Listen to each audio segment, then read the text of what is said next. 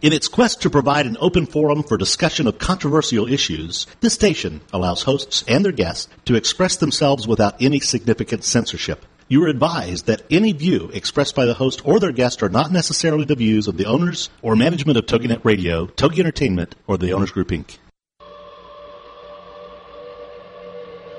Motherhood Incorporated proudly presents Military Mom Talk Radio live on TogiNet.com. Co-hosted by Robin Boyd and Sandra Beck, the owner of Motherhood Incorporated. Military Mom Talk Radio is here with a powerful platform for women to discuss their ideas, issues, and concerns with respect to the military lifestyle. Military Mom Talk Radio encourages you to share your experiences of being a military wife and mother. This show is dedicated to educating your family about the many resources that are available in both the public and private sector. And we'll be sharing helpful information from women all over the world.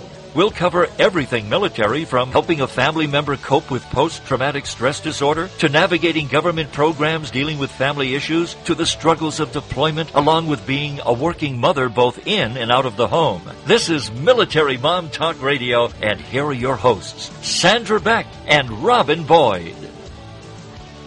Hi, military moms. This is Sandra Beck, and I am here with Robin Boyd. Robin, how are we doing this week? Hey, great. How are you, Sandra? Very, very good. I have a, I'm so excited about today's show. I want to lead in right off with who our guest is today. It's Rita Cosby, uh, the author of Quiet Hero, and we've brought her on in preparation for Father's Day coming up next Perfect. week. And it's just such a great book, Robin. I'm so excited that we're going to bring her on later in the show. I am too. This is just perfect. Um, and, and both of our dads uh, were in the in the service. Where, where was your dad? Uh, my dad was Navy, and uh, he was Navy, and he you can check him out on our website, military.momtalkradio.com, in the to the photo gallery section. We call it scrapbook. I think we've The got scrapbook. a scrapbook page. Yeah, because we've got a lot of different things in there, which is kind of cool. Yeah, and he's, Yeah. he was all over the world, and um, you know, brought back with that a love of uh, culture and education and all the things that we get when we travel. So I have the big travel bug from my dad. How about you? My dad was a corporal in the Marine Corps. Um, he served on Guadalcanal with the 1st Marine Division, and he was a pack howitzer gunner protecting Henderson Field while he served. So he was uh, he he saw just one little sector of the world. Well, he saw a couple of different things. He was down in Australia actually uh, for quite a while. So um, yeah, he was he he did all the traveling he wanted to and then i remember as a kid my mom and i would travel quite a here and there and he did not want to go anywhere he says i did all the traveling i want to do You know, my dad used to say that too. You know, he was in Libya, he was in um Greece, he was over, he did a couple of tours in the Mediterranean and wow um which was why he wouldn't go to Europe with my mom on one of these tours. So I went with my mom, which was really fun, but he did agree to go with her to China of all places, which we all thought was really strange. We're like, "Wow, dad, China really?" But you know, Wow. you never know. Your dads are um, you know, dads are dads, and that's one of the things in this Quiet Hero book uh, that Rita Cosby wrote. Um, you know, the subtitle is "Secrets from My Father's Past." It's amazing how we learn about our parents as we grow up, and they choose to reveal things and in her book, she has some amazing, amazing stories about the things she discovered uh, in a worn leather suitcase that was tucked away uh, in her mom's house. Wow. But it's just such an exciting story. I- I'm brimming with excitement. you well tell. you know isn't it wonderful that not only did she have a chance to document this but that she had a chance to share a lot of this with her dad.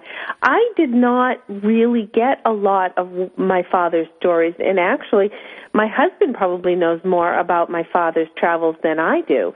Um, and and I think that's what's kind of nice that our guest has been able to actually sit down and document and talk, um, and, to be able to have this just her personally to have this memoir and then on top of that to share it with the world is just a great gift It is, it is, and we've got great things to share. We've got some great things to update. Uh, you want to bring us into the housekeeping section of our show? Well, sure. I just thought it would be a neat way. I kind of peruse different sites during the week, and I've been coming up with a lot of different um, oh tidbits i guess. And if we want to call call it the the latest buzz or in the news or something like that i've been finding a lot of things. For example I found an article today talking about the fact that the Department of Defense education activity officials are looking for people's feedback for military schools of the future,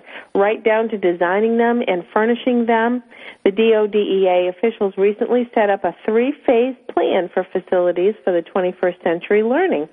Uh, the first phase was to bring industry people together, educators and futurists, the second phase is now what we're uh, what we are in, and they're calling for input. Um, they are planning on building a hundred schools through 2016. This is in line with President Obama's Strengthening Our Military Families plan. So if uh, anybody who has experience in military schools in their um, various travels uh, as military families, they should go to a. It's a. There is no www. It's 21st century dot dodea dot edu, and that's two one st century.dodea.edu. And, well, and it's so great, Robin, that you bring that up because our guest next week is going to be uh, Marilee Fitzgerald. We have oh. her on in February. Remember, yeah. she was the, you know, uh, she's over at the headquarters at the DODEA, mm-hmm. and um, she's coming on next week to talk about um, a lot of things, but also to talk about, um, you know, the different changes that they're going to make in the schools and that they're hoping to make to continually improve our education to the families of our service service members. Perfect, perfect. Well, this is this is the phase that they're in right now, so they're definitely looking for ideas and they're looking for input. We'll have to talk to her a little bit more about this whole um, initiative that that happens to be going on right now. That was that's really interesting. I love the fact that they're really opening up and looking to the people who are using the facilities the most, and that's the students and parents. So well, that's one thing that I have to say about, um, you know, I know a lot of people knock our government, and it's a, you know, very popular thing to do right now to criticize our government. And, you know, yes, we should, you should you know challenge our government we should ask questions and mm-hmm. poke and prod um but i found like when we had the head of NACCRRA on ollie smith i think right. was her name that was our very um, first guest yeah, it was our very first guest, and that was for the National Association of Child Care. And, you know, I remember after that getting lots of letters and lots of information from people that was helpful saying, hey, look, this is what we want to do, this is what we want to change. And I know um, I was told that policies were changed based on our radio show and that people gave feedback. And for those of you listening today that want to have a voice, here's a chance. Here's your chance to come and, uh, you know, give some input in. And if you you want to send any of the information uh, to the station here, you're welcome to do that. You can send it to myself or Robin at Sandra at Military Mom Talk Radio or Robin at Military Mom Talk Radio, and we will make sure we forward it to the appropriate parties. Absolutely, absolutely. I think it's a great. It's great to have that that um, empowerment. I thought it was good. And a voice that's what you know that's why we're out there fighting. One of the reasons you know fighting for our freedoms here and one of the big freedoms and you know i i, I pound on this every couple months i think robin you know is the mm-hmm. freedom of speech and the freedom mm-hmm. to speak out. And we just don't see that in many countries around the world and we have that here. And so we want to exercise that right whenever we can. Absolutely. Absolutely and then um, I did find uh, another blog actually, uh, which folk it, it looks like it's centered down in the Fort Carson area. Um, it is called um, Off the Base, and it was uh, uh, the article that I happened to pick up today was um, there was a big deployment on June 11th, this past Saturday. Um, the author of the particular article I read was Tracy Chambody, if I pronounced her name correctly, and uh, it was focusing on the deployment. It was a, quite a large deployment, and um, this blog also has interesting articles, including radio reports, which reach most of Central Florida. And I guess the station in that area is WUSF 89.7 News in Tampa, Florida. So I not only wanted to direct people down to that particular blog, which is offthebase.wordpress.com, um, but it also they have some uh, pods, uh, podcasts, I believe, or at least some clips, some radio clips for a lot of military people.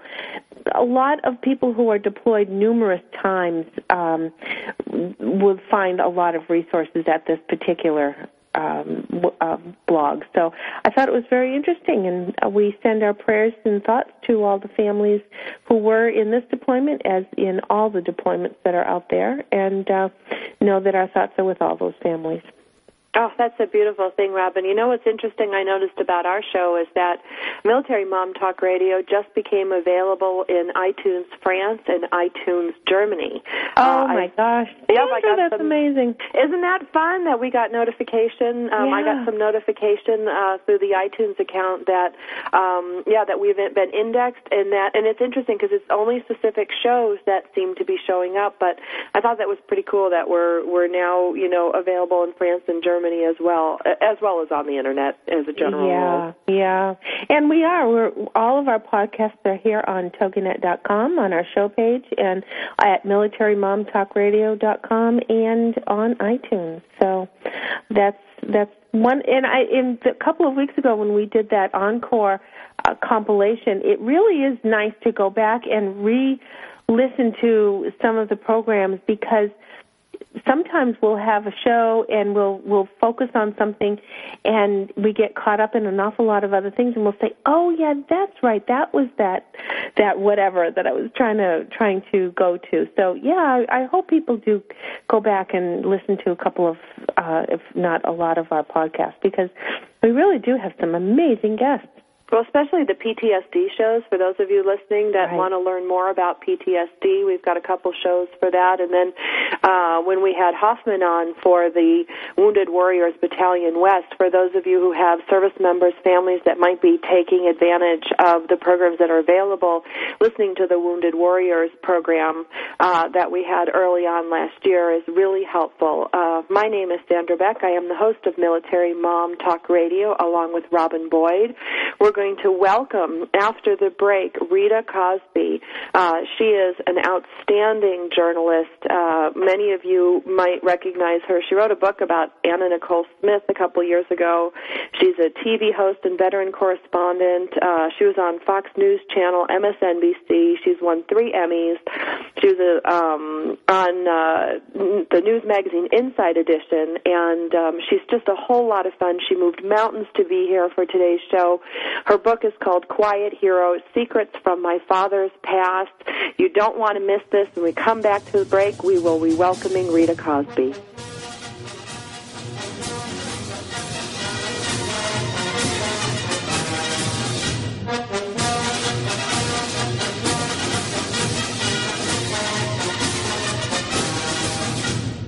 Are you a military mom looking for help in dealing with the system? Keeping the home fires burning? Well, that's what we're here for. It's Military Mom Talk Radio with Sandra Beck and Robin Boyd. And we'll be right back after these. Ready for the most current feel good gossip? Then check out Daytime with Donna with your host, Donna Introcaso, and sidekick Nina Fry. Every Friday afternoon at 2 on Central on TogiNet.com.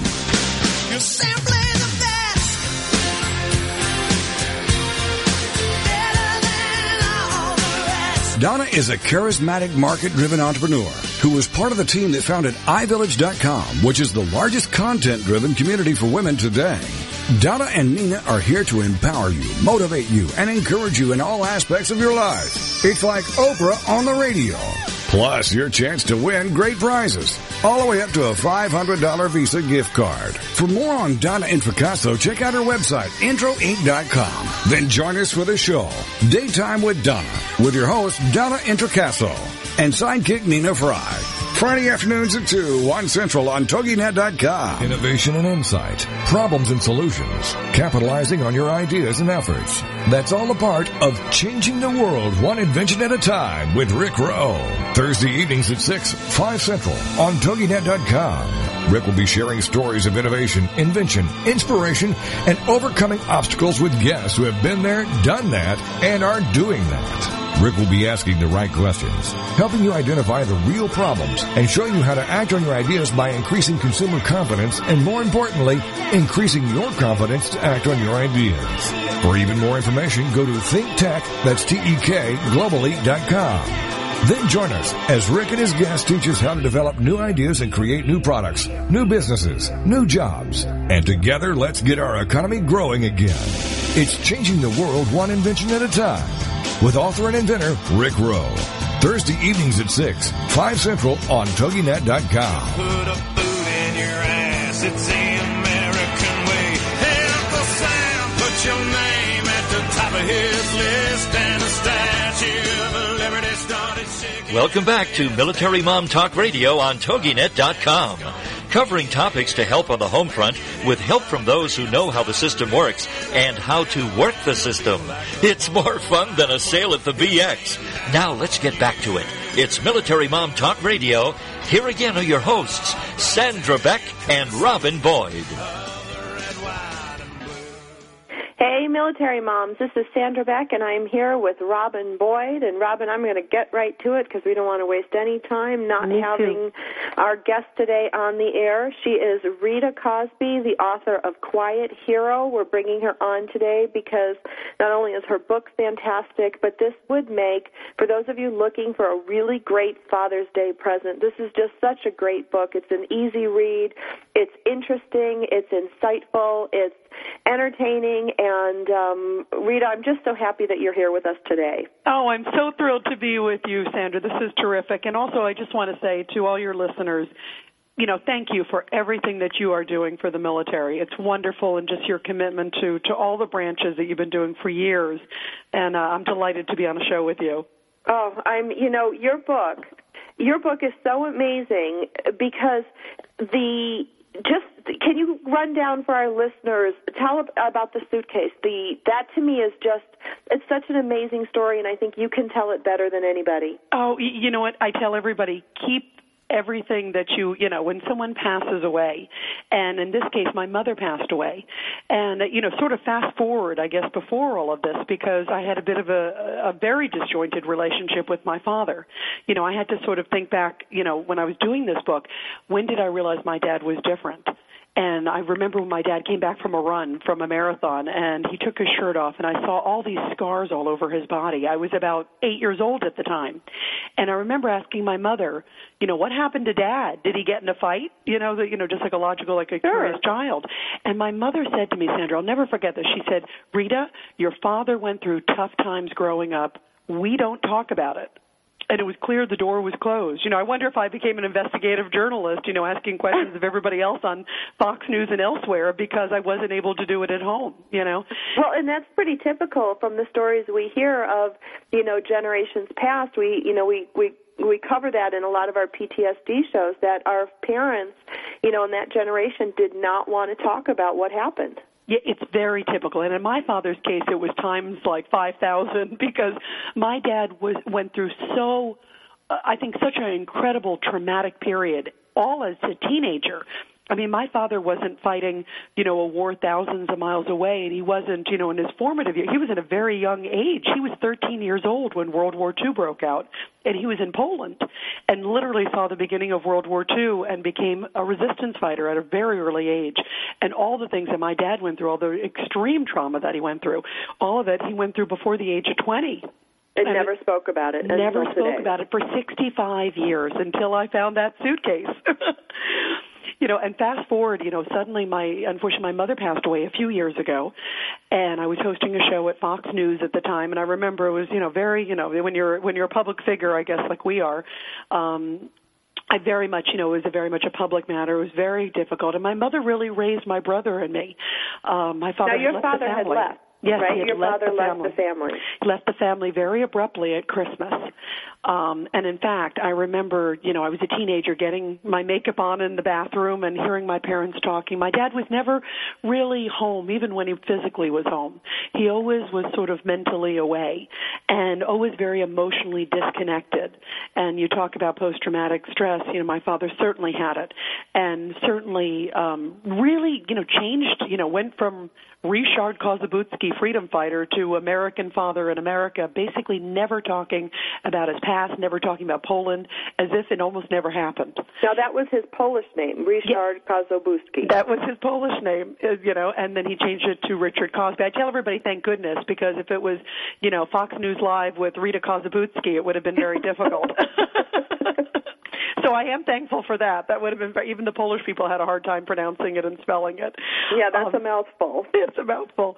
Um, but my dad left the family very abruptly, and I remember hearing my parents arguing. Here I was a teenager, and I remember my dad saying, I'm leaving, and I thought he was just leaving work, maybe changing his jobs or something, and then he walked in the bathroom and basically told me he was leaving my mother and essentially left us extremely abruptly. It was Christmas.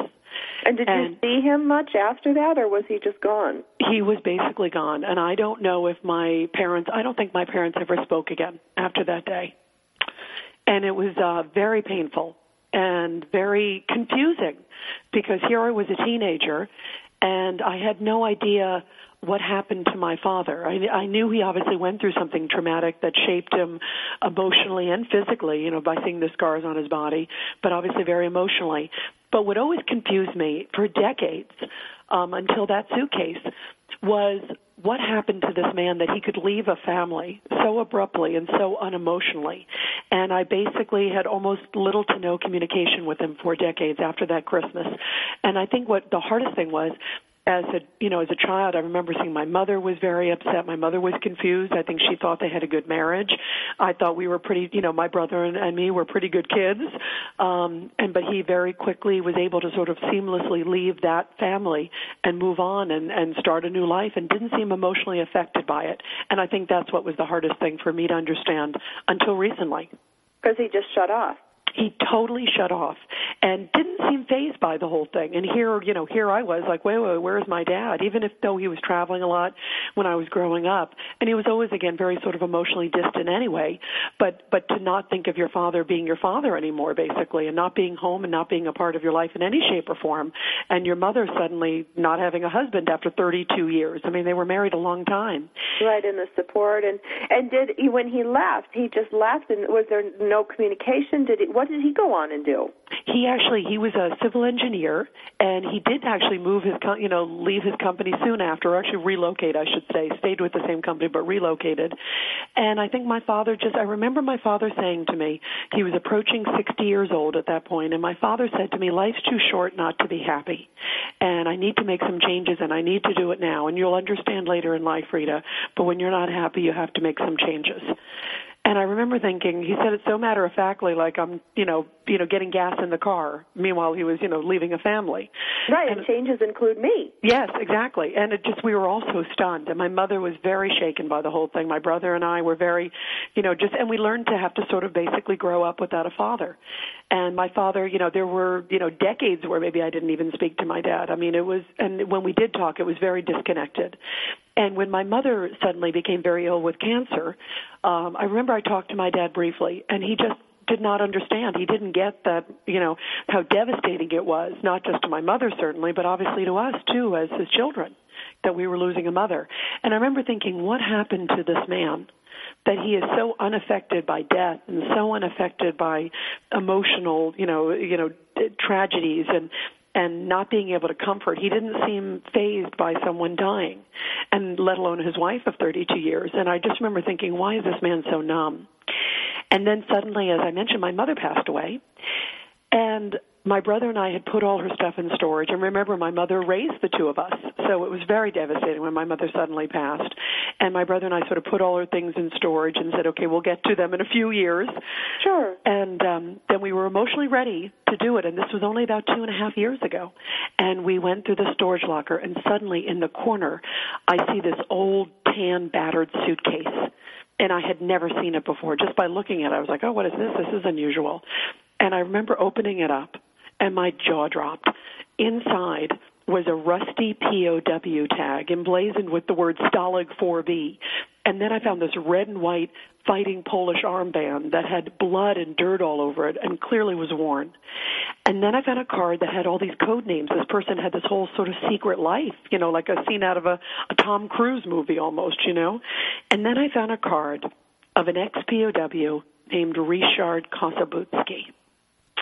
And when I saw that, I just wept. I just sat there in that storage locker. It's you know, it's still emotional to this day. I think about it, and just sitting there. And I remember thinking, "Oh my goodness, this is my father. This is his past. This is what he didn't want to talk about for years, for decades." And I thought there for this moment, and I look at it very much as a turning point in my life, and and obviously in his life too. And I said to myself, whatever pain I went through as a daughter, not having a father for decades. You know, here I became this successful TV host and traveled all over the world and have had a very blessed life. Um, and I had a lot of pain though, not having a dad around to share it with. But then I thought, whatever pain I went through is minor compared to what he clearly went through as a prisoner of war. And I knew right away the thing I needed to do was to re, you know, relocate my dad, to track him down and to call him and reconnect with him. Well, and what's amazing to me, Rita, is that he left that suitcase behind. I don't believe there's any accidents that way. I mean, and I agree too. It's so interesting you say that. I absolutely agree. And that he saved these things. You know, when Yes. you say you've got a bloody, you know, blood-stained Polish resistance armband, you know, rusted tags bearing a prisoner number, um, and I, it makes me think of um, there's one of these projects that we work on um, that's for the iHistory channel, and they talk about, you know, these men getting to a point in their life, you know, and they're finally willing to talk about what happened to them, um, but they didn't bring it to their families, and your father left this I believe for you to find.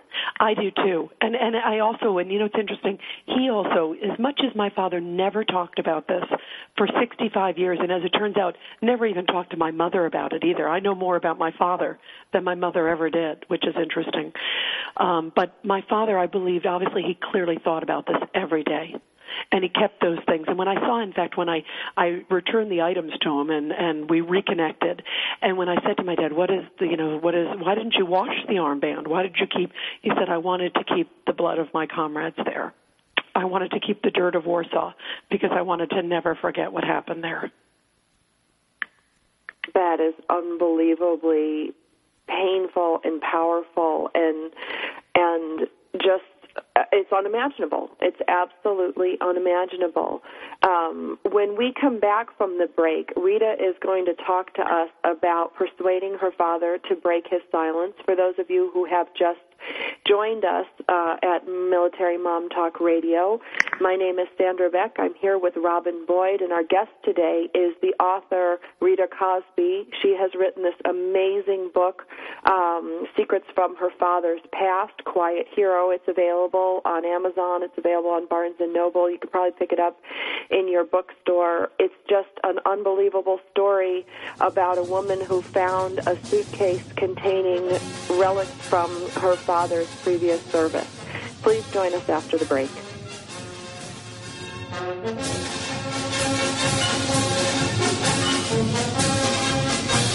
Are you a military mom looking for help in dealing with the system? Keeping the home fires burning? Well, that's what we're here for. It's Military Mom Talk Radio with Sandra Beck and Robin Boyd. And we'll be right back after these. Believe in your fairy tale to make your zing come true. I love it. Debbie Glickman and Deanna Cohen know it. Join these soul sisters on TogiNet.com. Believe in your fairy tale to make your zing come true. Showcases two sides. One, to help entrepreneurs showcase their products and tell their story of their happily ever after. And two, to interview people who have realized their own fairy tale and doing something to benefit others. This show is here to help folks who have an idea and want to get it off the ground, as well as to inspire people to make the world a better place by doing something extraordinary or out of the box to help others. Both of these entrepreneurs have their own businesses and websites. With more information on their passions and successes, first for Debbie, fairytalewishesinc.com. And for Deanna, thenextbigzing.com. Believe in your fairy tale to make your zing come true. With the Soul Sisters, Debbie Glickman and Deanna Cohen on TogiNet.com. Hello, everybody. This is Pete Dix asking if you'll join me on Beatles and Beyond on this radio station. What a show I've got in store for you. Not only all the Apple reissues that I'll be looking at, some very rare tracks indeed, a report on my evening watching and listening to Neil Innes of the Rutles and the Bonzo Dog Doodah Band. So please join me, Pete Dix, with Beatles and Beyond on this radio station.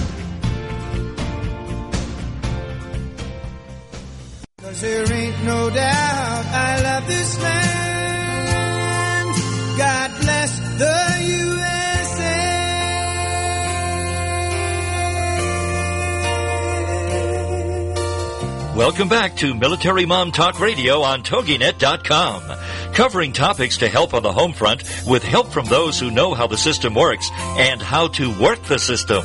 It's more fun than a sale at the BX. Now let's get back to it. It's Military Mom Talk Radio. Here again are your hosts, Sandra Beck and Robin Boyd. Hey, military moms, this is Sandra and Robin, and we have the best guest today. We have Rita Cosby. She is the author of Quiet Hero Secrets from My Father's Past. It's a wonderful book. I have read it. I'm going to send it to my dad for Father's Day. And um, she has just had the most extraordinary experience. And for those of us um, that are just joining us right now, uh, she has found uh, a couple years ago. She found a worn, tattered leather suitcase tucked away full of mementos. But those mementos included um, identity cards for her father as part of the Polish resistance, an armband. And after not speaking with her father for many years, after he had left the family, she tracked him down and had some questions. And I'd like to pick up, Rita, if we can, where we left off. How did you persuade your father to break his silence, which we know men of that generation and a lot of people who've gone through these situations, they don't want to talk about it? Yeah, they don't. And my father, as I told you, was exemplified because he literally took on a whole new identity. I mean, he left, you know, Europe behind, came over to America, learned the language, changed his name from Richard Kossobudzki to Richard Cosby. Um, in, in fact, you know, it's funny when I was at the, you know, at the dining room table. I remember at the dinner table with my family. You know, when I was young, my father would talk about World War II as if he was a spectator. You know, as if he watched it on television, never talking as if he was there.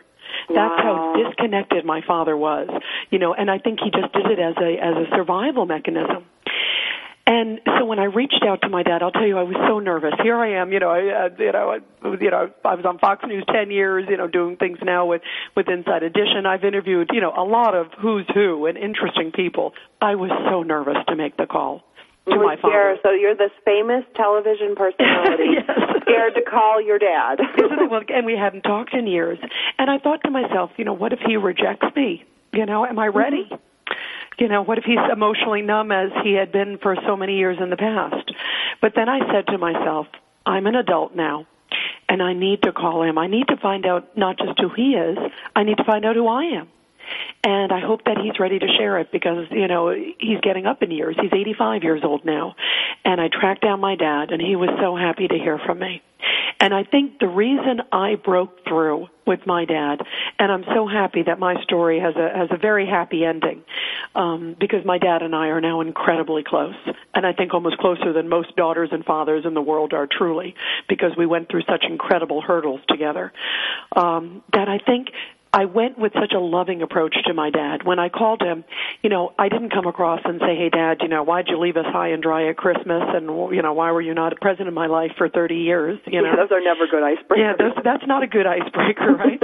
and what I did do was I said, "Dad, I want to know what you went through. I think I'm ready. I'm an adult, and I'd like to talk, and I'd like to get to know who you are. And and you got to share the story, Dad. Just, I, you know, I was I was not approaching him as a journalist at first, and not even as an author at first. I was approaching him as a daughter, wanting to get to know my dad. And I think despite trying to be tough and grow without him and live without him, I obviously really miss my dad you know? And when i called him he was so happy to hear from me. And then i went down and saw him. He lives right outside washington dc i live in new york. And we went i went down there and um it started this incredible journey and as now let me ask let me stop you yep, right here yep, and ask you how did you feel when you first saw your dad you hadn't seen him in a long time you've got this suitcase full of stuff that you want to talk about. What was going through your head when you first saw him? Oh, all these questions. I mean, at first, you know, first I was curious to see him. I mean, I hadn't seen him in a long time. I mean, he obviously looked older to me. Mm-hmm. You know, my dad was, a, was has always been the beacon of health. Even at 85, he still looks very good. You know, he looks like 85 going on 60. And in Is fact, he 85 on the cover of your book? he's 83, almost 84. Isn't that amazing? Yeah, he looks great. You both he looks, do. And and the thing is too, because my father stayed so physically active, he's so mentally active as well. I mean, my father's memory is incredible. And again, even though he didn't talk about these things for 65 years, he remembered it. He almost remembered like, okay, it was Tuesday, you know, September 1944. You know, I mean, he could wow, remember that finite detail. incredible and like almost time of day on certain things and by the way as a journalist i did track down a lot of things to you know coordinate what he was doing to uh, you know add on to what he was saying. And he was right every single time he was right. Wow. it was incredible. In fact one time i got a pair some documents back from the polish government because they were so excited when they heard my dad was ready to talk. Because my dad was one of the few who survived i think one of the biggest bloodbaths in world war ii and so when they heard who my father was and they tracked down and found records in Poland, even though Poland basically burned to the ground, they had testimony from other guys in my father's unit, the other few who survived. And they said, do you realize who your father is? He's a hero in Poland. We need to find out. They've been so excited about this.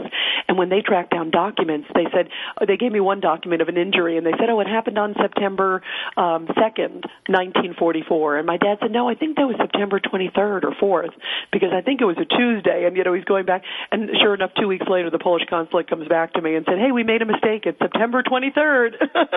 Isn't that amazing? What Oh. amazing attention to detail. And it just shows that, you know, what goes through these, even though he hadn't talked about it, clearly he was, it was repeating in his mind over and over again. And, and the getting of the story, the breaking of the silence. And I feel like I am so blessed, you guys, that I was able to break through with my dad. Because my dad, I, it was pulling teeth. It wasn't like all of a sudden, hey, I'm ready to tell the story. It was bits and pieces. And then we'd spend more time. And then the next day we'd spend more hours.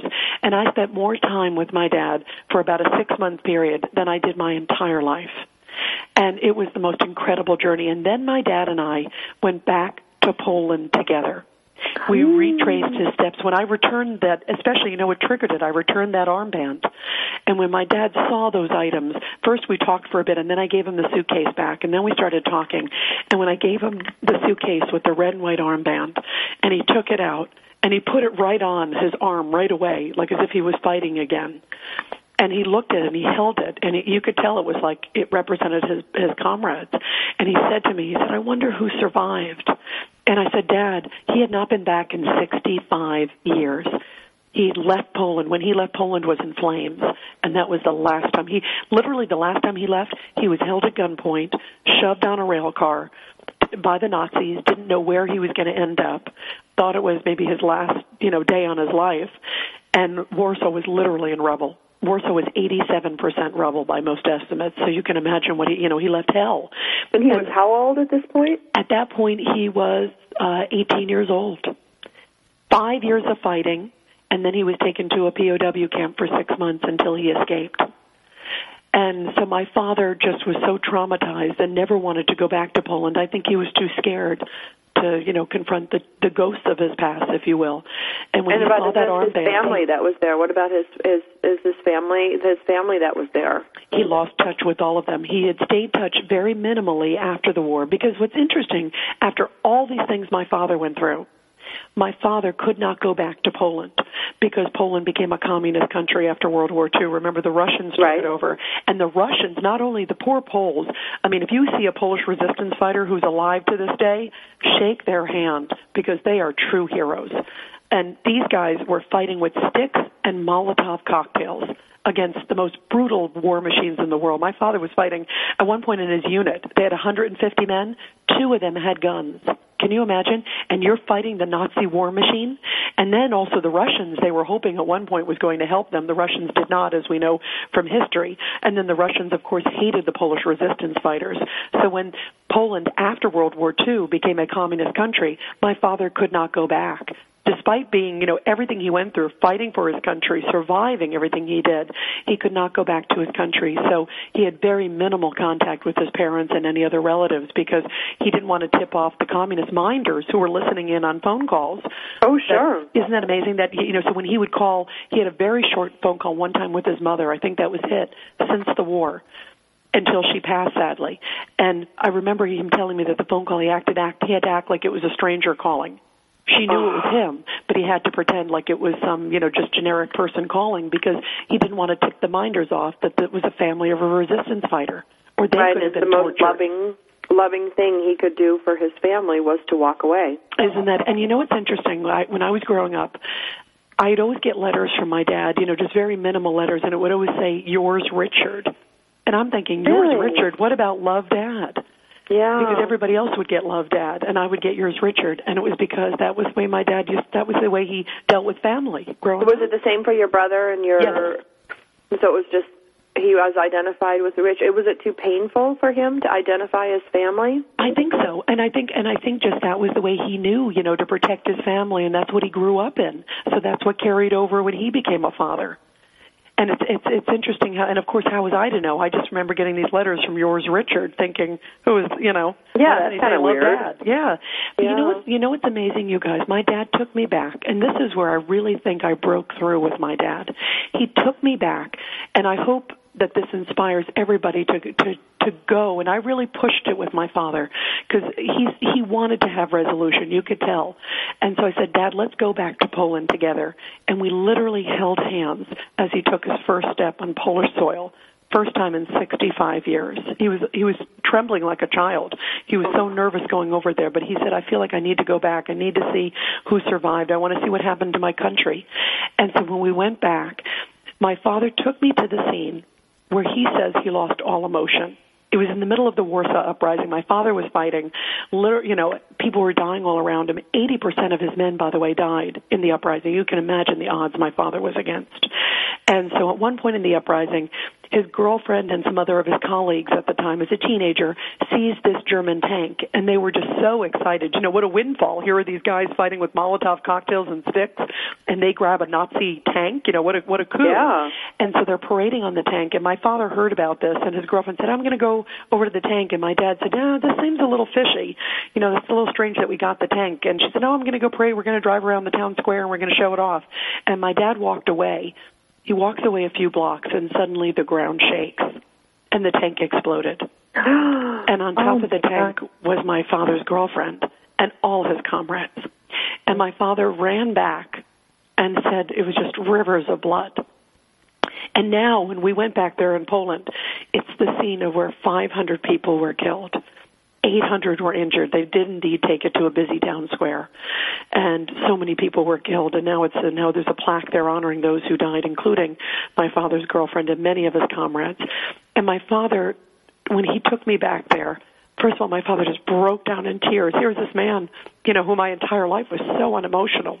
Rita, I hate to interrupt you. We, I need to take a commercial break. Our guest today on Military Mom Talk Radio is Rita Cosby. She is the author of an outstanding book called Quiet Hero Secrets from My Father's Past. For those of you who've just joined us, uh, her book is about her father's past in serving with the Polish resistance in World War II. She found a suitcase of his mementos, and this led to an amazing book that she has written. When we come back from the break, we will be talking about the adventure she's had with her father once she's gone to Poland and met the former president of Poland.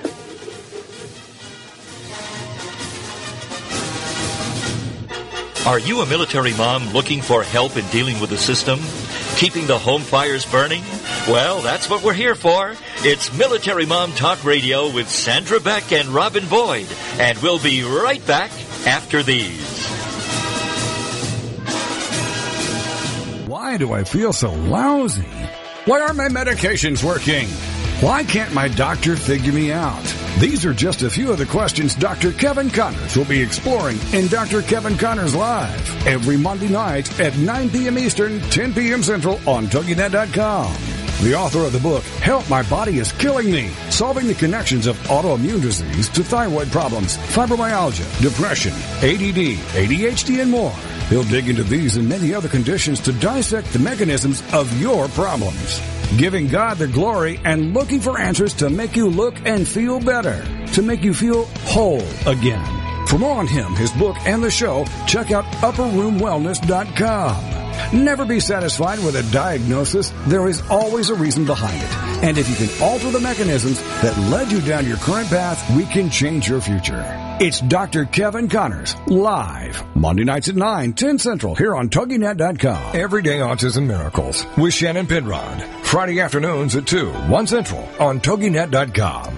Life after an autism spectrum diagnosis doesn't have to be difficult. It can be joyful, happy, and filled with hope. Join Shannon Penrod, author, speaker, coach, and mom of a six-year-old recovering from autism for this inspirational hour of hope. She's even authored a series of children's autism books with her son, Jim. For more information about the books, Shannon, and Everyday Autism Miracles, go to her website, shannonpenrod.com. From there, you can also get to her other websites, blogs, and connections. On Everyday Autism Miracles, you'll hear stories from parents whose children have made miraculous strides. You'll also get the inside dish on therapies, treatments, supplements, and how to get funding to help you afford them. Miracles abound in the autism community. So tune in for Everyday Autism Miracles to listen, share, laugh, and surround yourself with hope. Everyday Autism Miracles with Shannon Penrod. Friday afternoons at 2, 1 Central on TogiNet.com. Put a boot in your ass. It's the American way.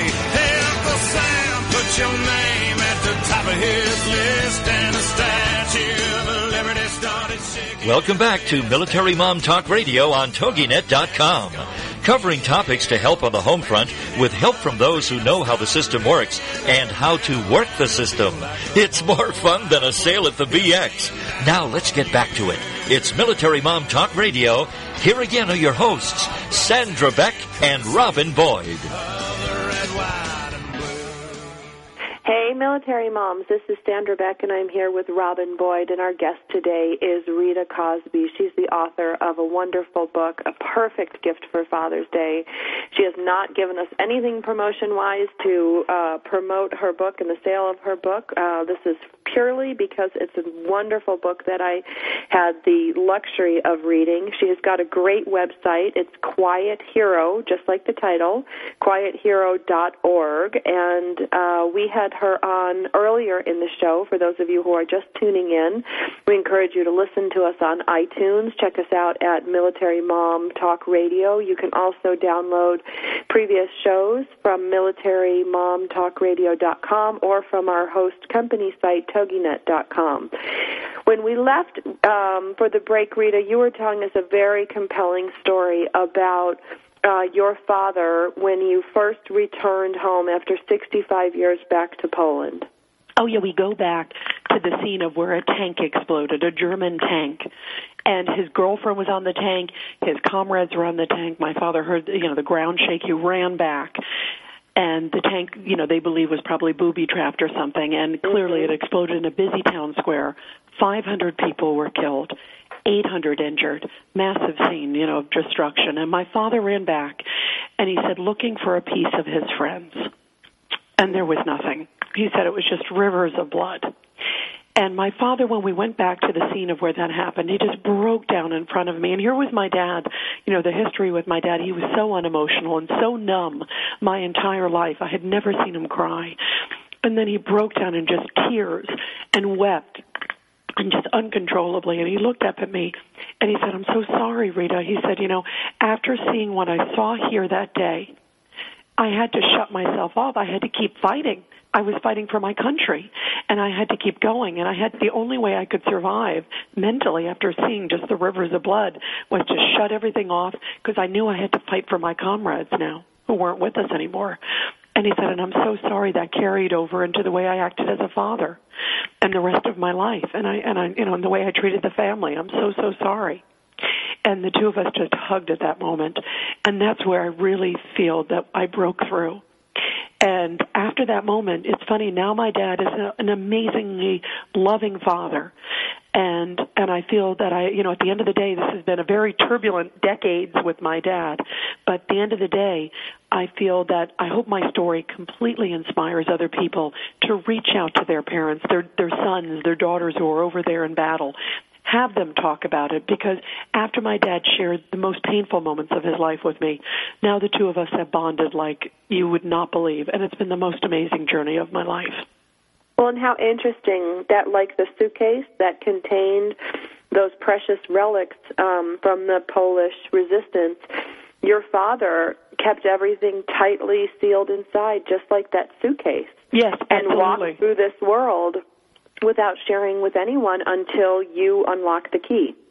And I'm so glad I did. And I think, you know, I think I did it maybe with the love of a daughter and the persistence of a journalist. Mm-hmm. Um, and my father will say, look, if, if Rita had not reached out and been so persistent and also wanting to know so much, I don't think I ever would have shared the story. And to the end, the reason I picked the title Quiet Hero for the book, and again, the website's quiethero.org, quiethero.org for information, not just on the book, but also how you can get help, you know, for folks who are listening, that I feel the reason I picked it was to the bitter end, my father would never call himself a hero. And if you hear his story, it's anything, you know, anything but heroic. I mean, when you hear it, it's so incredible. And I, I wanted to say one important thing about my dad's story. After fighting in all the battles he went through, after, you know, the tank exploded, he continued fighting. He was later captured, taken to a prisoner of war camp. He escaped. At 90 pounds and 6 feet tall, my dad escaped.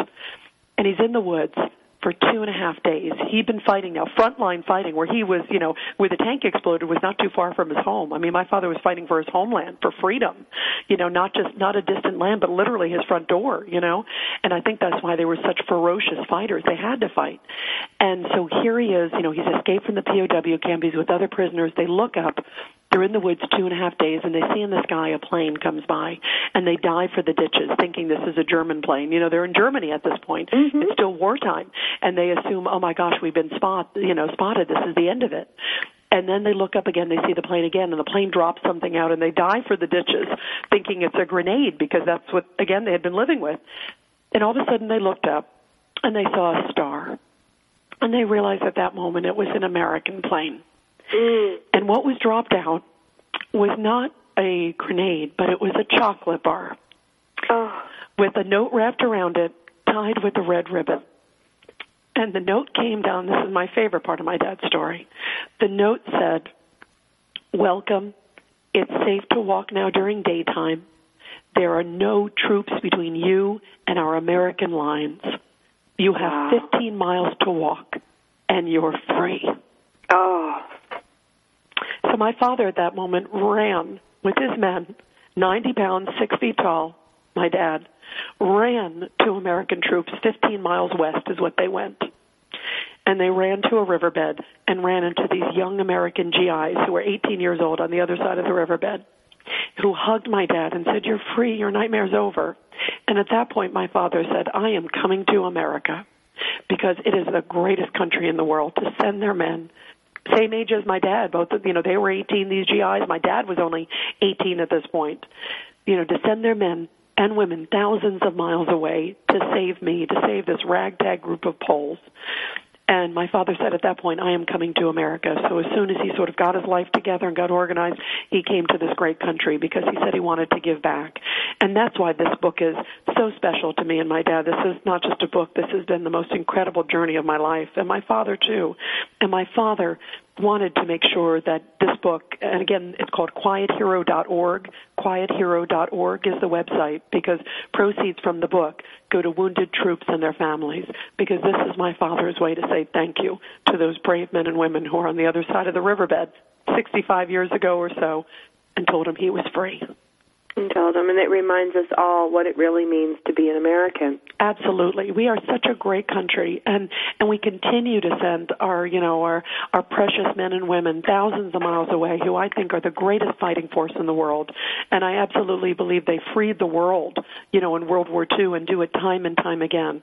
And so for me it's been such a great honor not just to share my dad's story, but to honor you know, the great fighting force of the world back then in World War II, and all the men and women who are still making tremendous sacrifices today, not just in our country, but you think about, you know, what a great service we do in so many parts of the world, you know, stepping in there in World War II. And who would have thought, you know, this, at that riverbed in Germany, one of them was my dad. Mm. Rita, when you started uh, pulling the information together for this, did you do a lot of it on tape, or did you just sit and talk and take notes with your dad, or just sit there and digest his words? You know, I did a combination. At first, I digested the words, but then we also did film it, and we're going to be doing a documentary in the future too, as well. Wonderful. And then, um, and then we filmed my dad going back to Poland everything. Oh, you did film that, and and that was just an incredible moment. You know, you can just imagine how his reaction and and everything he was experiencing and feeling and seeing. And we filmed him going back to the tank, and it's um it's incredibly emotional. Needless to say. Mm. Well, and your father, did he get to meet the former president of Poland? Did you guys meet him? He did. Can you imagine? Here's my dad who left again at gunpoint hobbling, was near death at this point, shoved on a rail car by the Nazis and not knowing where he's going. That was his last day in Poland. And then he comes back and he got a hero's welcome from the president of Poland, a democratically elected president, needless to say. So my father just was sort of a surreal moment for him to walk in there, and he got a special commendation from him. And interestingly enough, President Kaczynski, the late president who died in the tragic plane crash, um, and we met him a few months before he was his father and my father were in the same unit in the uprising really? for a brief period of time. Wow. Um, so he was so fascinated to meet my dad and curious what life was like. And and just like you guys said, he said he looked at my father and said, "Do you weren't in the uprising? You look too young." and of course, my dad was thrilled to hear that. but what an amazing thing, Rita, to to go from you know probably anger and mistrust and you know not understanding why your father did the things he did when he walked away from the family to becoming this quiet hero that has touched lives that has moved mountains. It's got to be overwhelming. You know it was one of the most beautiful moments in my life um, the book made the New York Times bestseller list, the Washington Post bestseller list, and, and USA Today bestseller list, which I was so happy because it means more money for the troops. Um, and one of the greatest moments of my life was when we hit the New York Times bestseller list to call my dad. Think about this moment. Here's my father who could barely speak a word of English. I think he came with a hundred dollars in his pocket at the most over to America. Um, you know, to this great country that came and saved him and here it is, you know, fast forward, you know, almost, you know, seven decades later, and a book about his life is on the New York Times bestseller list, and a book honoring his comrades and the U.S. troops. It was a great call for me to make. And when I called my dad, I said, Congratulations. And he said, Congratulations to Poland and congratulations to our great U.S. military. You know, because he knew right away that this is a tribute to them and even to this day, my dad, if you ask him, you know, well, you know, it, it's incredible what you went through. It's it's heroic. My dad would say, no, the real heroes are his comrades who did not make it back, and especially those incredible U.S. troops who saved his life. You know, and and my father will never forget those faces on the young on the other side of the riverbed who were just cheering and shouting. And here he was, you know, 90 pounds. And my mm. dad said when he came up upon it almost looked like a mirage. Mm-hmm. Well, and Rita, I'm going to say, I'm going to add on to that hero list also is you, my friend, because for you, there's a lot of people that would walk away from a situation. There's a lot of people that wouldn't dig to find the truth. They wouldn't fact check, cross check, you know, make this a personal mission of yours. You know, as a journalist myself, a former journalist, you're currently a journalist. Um, it's a lot of work. It's heartbreaking I'm so glad that you did this, and you also exercise the freedom that we have as women in our country to produce a book like this, to travel around the world, to report the truth as you see it. I am very proud of you as well as your father. Oh. I think there's a lot of heroes on the air today. Oh, and you know what? It's been I'm, I'm humbled because it, to me it's been the greatest joy for me. I've had the pleasure as a journalist going over in the you know Middle East and in Afghanistan, seeing our troops in action, and now now when I see them and I think about, you know, they were some of them, you know, just a little older than the ones who saved my dad. I am so thankful we're an American, and to me to be able to give back has been a gift. Thank you, Rita. You've been an outstanding guest today, and we will come back next week with Marilee Fitzgerald from the Department of Defense Education Unit.